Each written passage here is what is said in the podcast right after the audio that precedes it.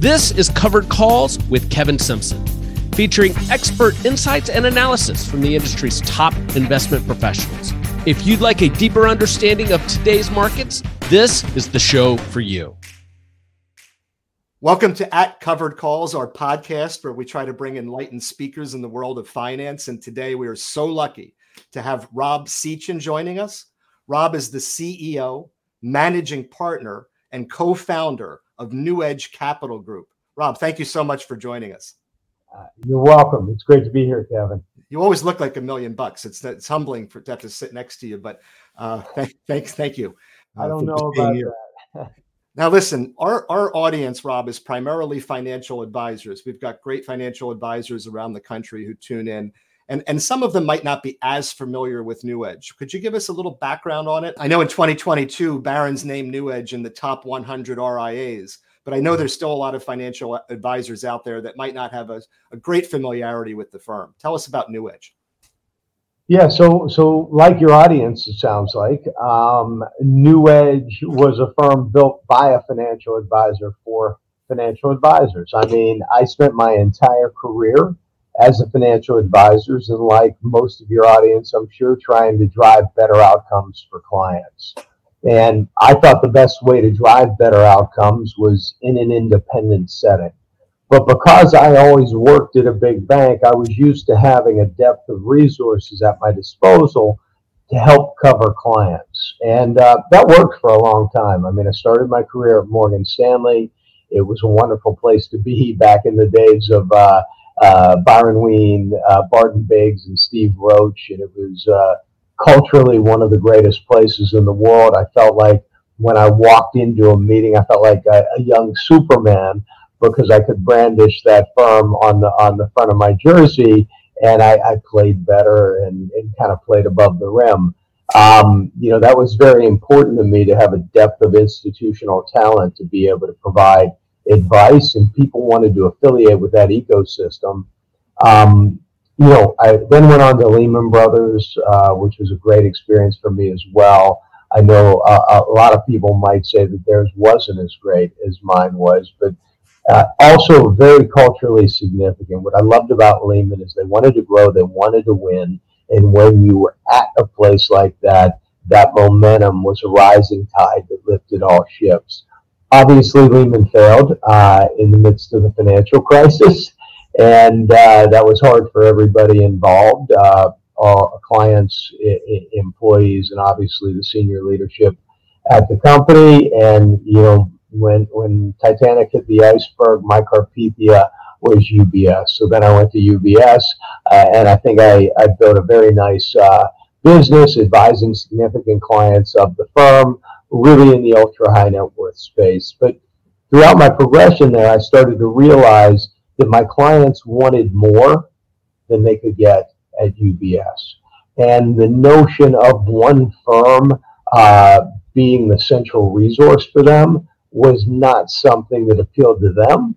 And it's not something that I really believed was in their best interest. So I began to explore the notion of independence. And uh, you know, in, independence, uh, you know, kind of checks all the boxes. You move to the same side of the table as your as your client, and uh, you can do that at a big firm, but it's much harder because when you're at a big firm, you have a heavily curated uh, set of resources. And I just wanted to consume everything that was great out there from my clients, and uh, you just couldn't do that. And so I began the process of exploring independence. Um, what I quickly noticed was that there weren't a lot of firms out there that had the resources that I was used to and the resources that were required to give clients great advice. And so, um, at some point along that continuum, I decided to uh, I decided to build that firm. And what was that firm going to be? It was going to be a firm that drove better outcomes for clients by using the most disruptive force in the world today, which is financial technology. Financial technology to drive better price, better execution, um, more informed decision making from a portfolio construction standpoint, better risk, risk management decisions, you know, a lot of the big firms have even moved to quant in managing portfolios, and we certainly embrace that philosophy too. And then, um, and then obviously organizing assets because no one firm has a monopoly on great ideas, and so being able to see what people have everywhere and give them advice holistically was important. But more than that, we had to stack up a resource set, an intellectual capital set in two verticals, Kevin.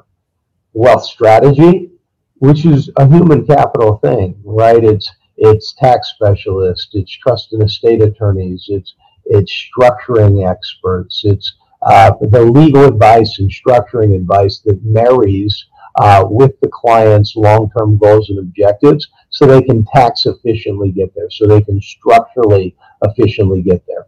And then we hired some of the best and brightest people in the industry. I'm fortunate to have been backed by an institutional investor. Uh, Edgeco is the, the, the, parent company. Um, Edgeco uh, is today, with our assets, $160 billion AUA business. And uh, they are backed by two institutional investors, Parthenon Capital and Waterfall.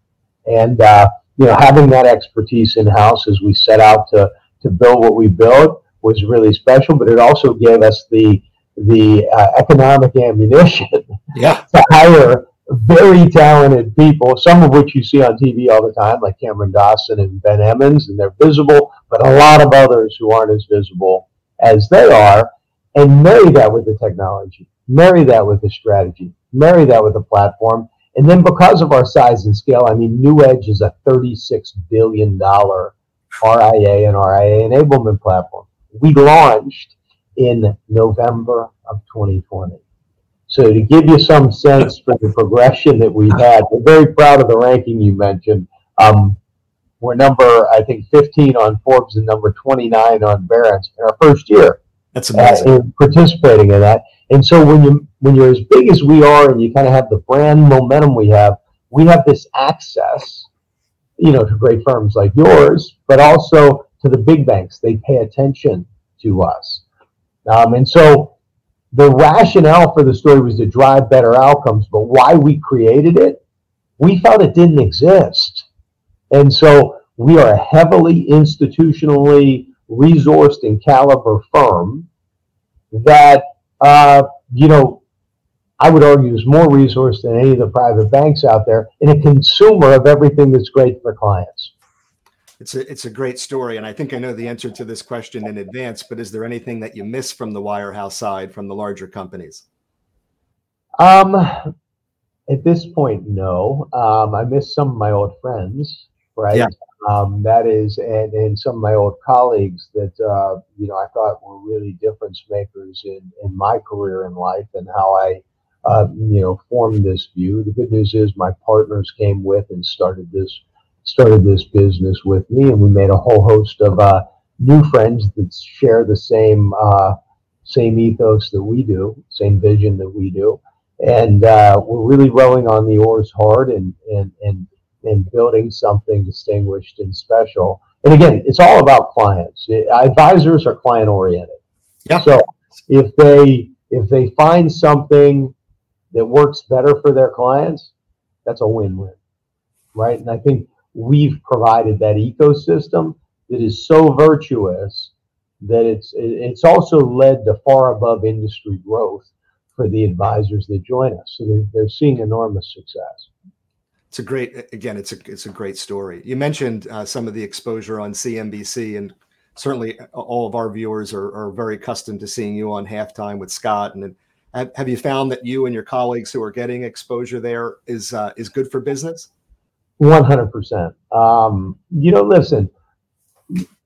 You get bits and pieces of opportunity to communicate a message, um, and if your message is one of consistency, I think that's that's appealing to the to to clients. Um, and so I think we've been pretty consistent and thoughtful. Um, you know, we've been a little wrong on markets and being cautious, but it hasn't hurt any of our it hasn't hurt any of the performance of the things we do because we have such a quality uh, focus, and I know you do too, in the way that we build portfolios that um, clients have had one of the best years ever here at New Edge. And uh, I think they're incredibly happy with the result, despite the fact that we've approached it with caution for I think very good reasons, by the way. But, well, I mean, let's stay there because I, I I tend to look at the macro picture the same way that you do, the same way that Cameron does, and I don't think it's ever uh, a need to apologize for being cautious and conservative. You know, our job number one is to not lose money. You know, kind of protect yeah. what, what we've got your firm, it sounds like, deals with the ultra high net worth. They're not in the position where they necessarily need to make the most money. They need to not lose the most money, and and that's the essence of true portfolio management. And I mm-hmm. and I look at valuations here, and I think you know it's difficult to. Uh, granted, there's momentum behind this market, and you can push it higher if you want to. But from a true valuation standpoint, when you're looking at things from a fundamental basis, we're, we're, we're pretty close to, to fair value. So so I don't I don't believe that you've gotten the call wrong by any means, and um, and I and I share your take on the markets. Yeah, it's interesting. Um, the entirety of the gains year to date have come from multiple expansion. Yeah. Um, earnings estimates for both the current year and next year have been revised lower. Um, and we're, we're trading at 19 times. We're back to pre-pandemic uh, peak in the S&P, and uh, recall that that at that time was supported by incredibly easy monetary policy. And unless we enter a, a new uh, valuation paradigm, possibly based on uh, optimism about the, the step change higher from EPS and in, in, in, in, technology, um, we see little upside uh, to current valuations, right? So it's hard. Um, on the downside, I mean, you know, if we went to a 15 and a half time, just like we saw in June and October of last year, uh, you know, that, that means that the, you have to ask yourself, is, is the juice worth the squeeze?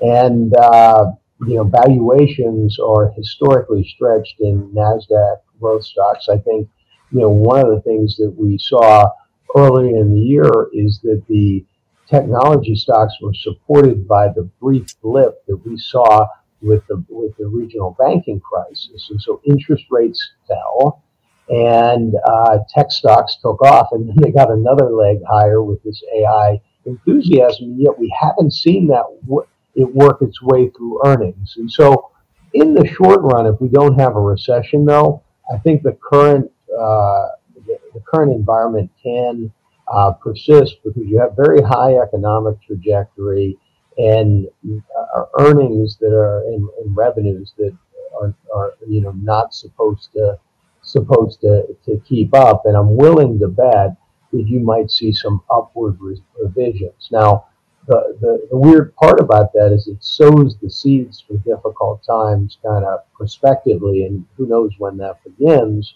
um, but but ultimately, those headwinds, um, because economic forecasts are going to get revised up, um, as are as are possibly earnings forecasts, which are a little low, and that obviously uh, makes things a little tougher because it's not what actually happens; it's uh, what happens relative to what was a, expected to happen. You know, so I think those things are. Uh, the reason we stay invested uh, in quality because we don't want to get caught out there. If there's this big re-rating in in you know some of these high PE tech stocks, um, you know we don't want to be there. We're more okay with being in tech stocks that have all these trends in place that might be and probably are above their historical multiples, but not so exceedingly expensive I think one of the great calls that we had was Meta at the beginning of the year along those those same lines. It was a, it was a cheap stock with catalyzers that could benefit from this this FANG enthusiasm. Right. I remember you saying it. 100%. Yeah. You and and uh, and Stephanie Link was also uh, on that bandwagon yeah. at the beginning of the year. So congratulations on that call. I, I think people will always pay up for growth. You know, when you look at the multiples, and, and I agree, there's massive multiple expansion that's taken place to bring this market up here. But unless you can get some earnings growth, you can't take the multiples to perpetuity. So if you're at 18 and a half or 19 on forward numbers, it, it, it's, it's hard to imagine a, an S&P that's going to be able to break through those highs of, of, I guess maybe the first or second trading day of 2022 where where we look into the future for next year and you say, well, where can they go? So so for us, it's all about value also. But if you don't have 100% of your portfolio in NVIDIA or Meta, uh, you know, clients wonder why, I'm sure. And if it's not in there, why is it? Suffice it to say we don't, and sometimes they do. But I think the beauty of what we're seeing now, and I'm sure you notice it as well, is there's a there's a broadening out in the market. So I mean, I think there there is some I don't want to call it value, but I call yeah. it relative value underneath the surface. And so the whole question is, does tech pause and allow some of these other things to catch up if we don't go into a recession, which is not our central case? And uh, or, do we see a re-rating of tech as you know we get to next year? It really takes a recession to have uh, interest rates be where the Fed dots are telling us they may be in 24. I, don't know that we can see the types of forward cuts that we're to, the, the markets are pricing in. And so there is some disconnect there. And it's why if you have these competitive moats that you have in your, your portfolio, we try to think about when we build our long-term core, core compounding portfolios, that you're going to be in a place that kind of wins either way. Absolutely. investing's easy, Rob. You buy companies that make money and pay dividends. you win in the end. Do you think the Fed? Do you think the Fed's going to raise two more times?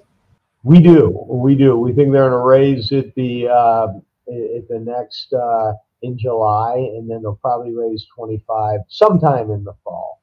Um, you know, I, I think the Fed did get it right on inflation uh, moving down. I don't know if it hits 2% by next year, but you know, when you look at this core services ex shelter number, um, you know, that's one of the biggest moderations we've seen uh, all year, which is a good sign that the Fed has, uh, you know, at least some control uh, in, in their policies are working in bringing prices down.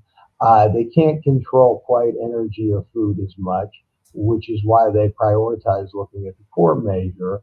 Um, but the policy we think is close to restrictive enough to get a steady decline, decline in inflation without causing a recession. So our call is they do tighten two more times. Um, you know, our watch item is long-term inflation expectations, which still are above pre pre-pandemic levels. So it's a it's a really interesting environment. It reminds me of what we talked about in February. Um, you, you, know, the Fed is seems to be on this this very golden path, Kevin. Yeah, is you know they're they're they're fortunate to to be on. I, I'd say it was a Houdini act to to make happen what's happened, but there's a that has a lot to do with the lag effects, as you know in the mm-hmm. current environment that we're in. I mean, we've never seen. I don't know if you saw it this morning. Bridgewater came out of, with a piece that basically said why why they were wrong, and I felt like I was reading our work, right? Which is uh, on the mark. It's not wrong on investing, but wrong on the top-down strategy. You can be right on investing and, and, and wrong on uh, on your top-down strategy, and I think clients stay happy because they look at their statements in their in their and they're still pretty good. But we've never had an environment uh, where interest rates have made this sort of climb and it didn't have economic implications. I think the the impulse that's different this time is the period of hyper low interest rates. Uh, you know, rate suppression led to a lot of refinancing activity. And it's almost, as you know, made it impossible for people to move right? So they're they're spending a lot on their existing homes, and the impulse is not being felt in, in where it usually is felt, which is the housing market. It's going to start to be felt in autos and some of the other places uh, a, a, a, little earlier, which is why we've played this trade down uh, kind of a, kind of approach. And, and, what I mean by that is people staying in their cars longer. So yeah. we own O'Reilly, we own AutoZone, we own a lot of these companies that are beneficiaries of a trade down and you know have uh, have some really nice tailwinds as a result of just the structural dynamics that are different uh, this time but I, I can tell you that lag effects are just that. Uh, at some point, they catch up. We we live in a society where we want immediate gratitude, and patience isn't a virtue that many of us uh, remember. But when you have a Fed that's trying to control something like this from an inflationary standpoint, you can't rush it, and it takes a long time. But it, but it's working. And and the Houdini comment, I mean, I couldn't agree with that more because without the labor market, and to your point about housing, I mean, it would be just an impossible endeavor. So fingers are crossed. And if you're if you're going to be wrong on a macro call, what a great you know what a great time to be wrong. And to your point, we're all invested anyway, so we're not we're not trying to time the market. And for those, I think I think where advisors would struggle, we certainly struggle. We've we, have we have been fortunate to have a lot of success in winning clients, and our pace of deployment, uh, you know, may have been slower than some of them would have liked. It's always better to be safe than sorry. We um, agree we're, we're, we're up against it on time, but I can't tell you how much I enjoyed this conversation today. Tell tell our viewers where they can learn more about New Edge if they're if they're potential investors and if they're potential financial advisors who are exploring independence. I'm sure you would be more than happy to to share your story. Yeah, so so our, our businesses are twofold. We have uh, two wonderful businesses. One business is run by Alex Goss. He's my co-head of NewEdge Capital Group. Alex Goss and, and Neil Turner and it's called NewEdge Advisors. And so, really, are powered by business. So, for those that are uh, interested in starting their own firms and using our chassis, we have one of the best chassis in the industry, and and we can help you build that firm. We have 120 businesses that currently do that with us. So that's a wonderful business. And then for those that are more like me and want a fully resource stack, um, the access to the Camerons, the Rob Sechans, the Ben Emmons, the strategists that are all fully built out. We have the, the card carrying version of independence, which is NewEdge Wealth. And uh, that's where I moved my practice to is NewEdge Wealth because I needed those resources. And, uh, you know, both are great places to be. You can find out about them on the respective websites, newedgewealth.com, newedgeadvisors.com and it's uh, it's a great place for you to learn about the notion of independence.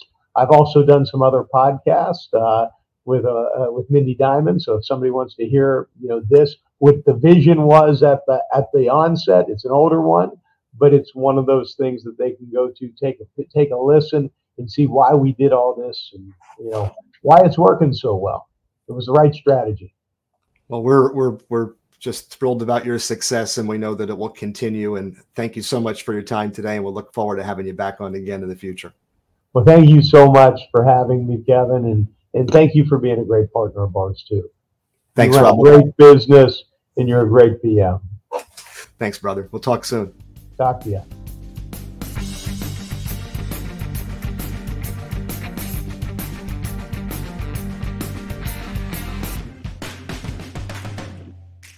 This message does not constitute an offer to sell or a solicitation of an offer to purchase securities through CWP Advisory Services. Investments are not guaranteed and involves risk of loss. The views and opinions expressed in this message are those of investment professionals made at the time this content was recorded, are not necessarily the views and opinions of CWP, and may change in time without notification.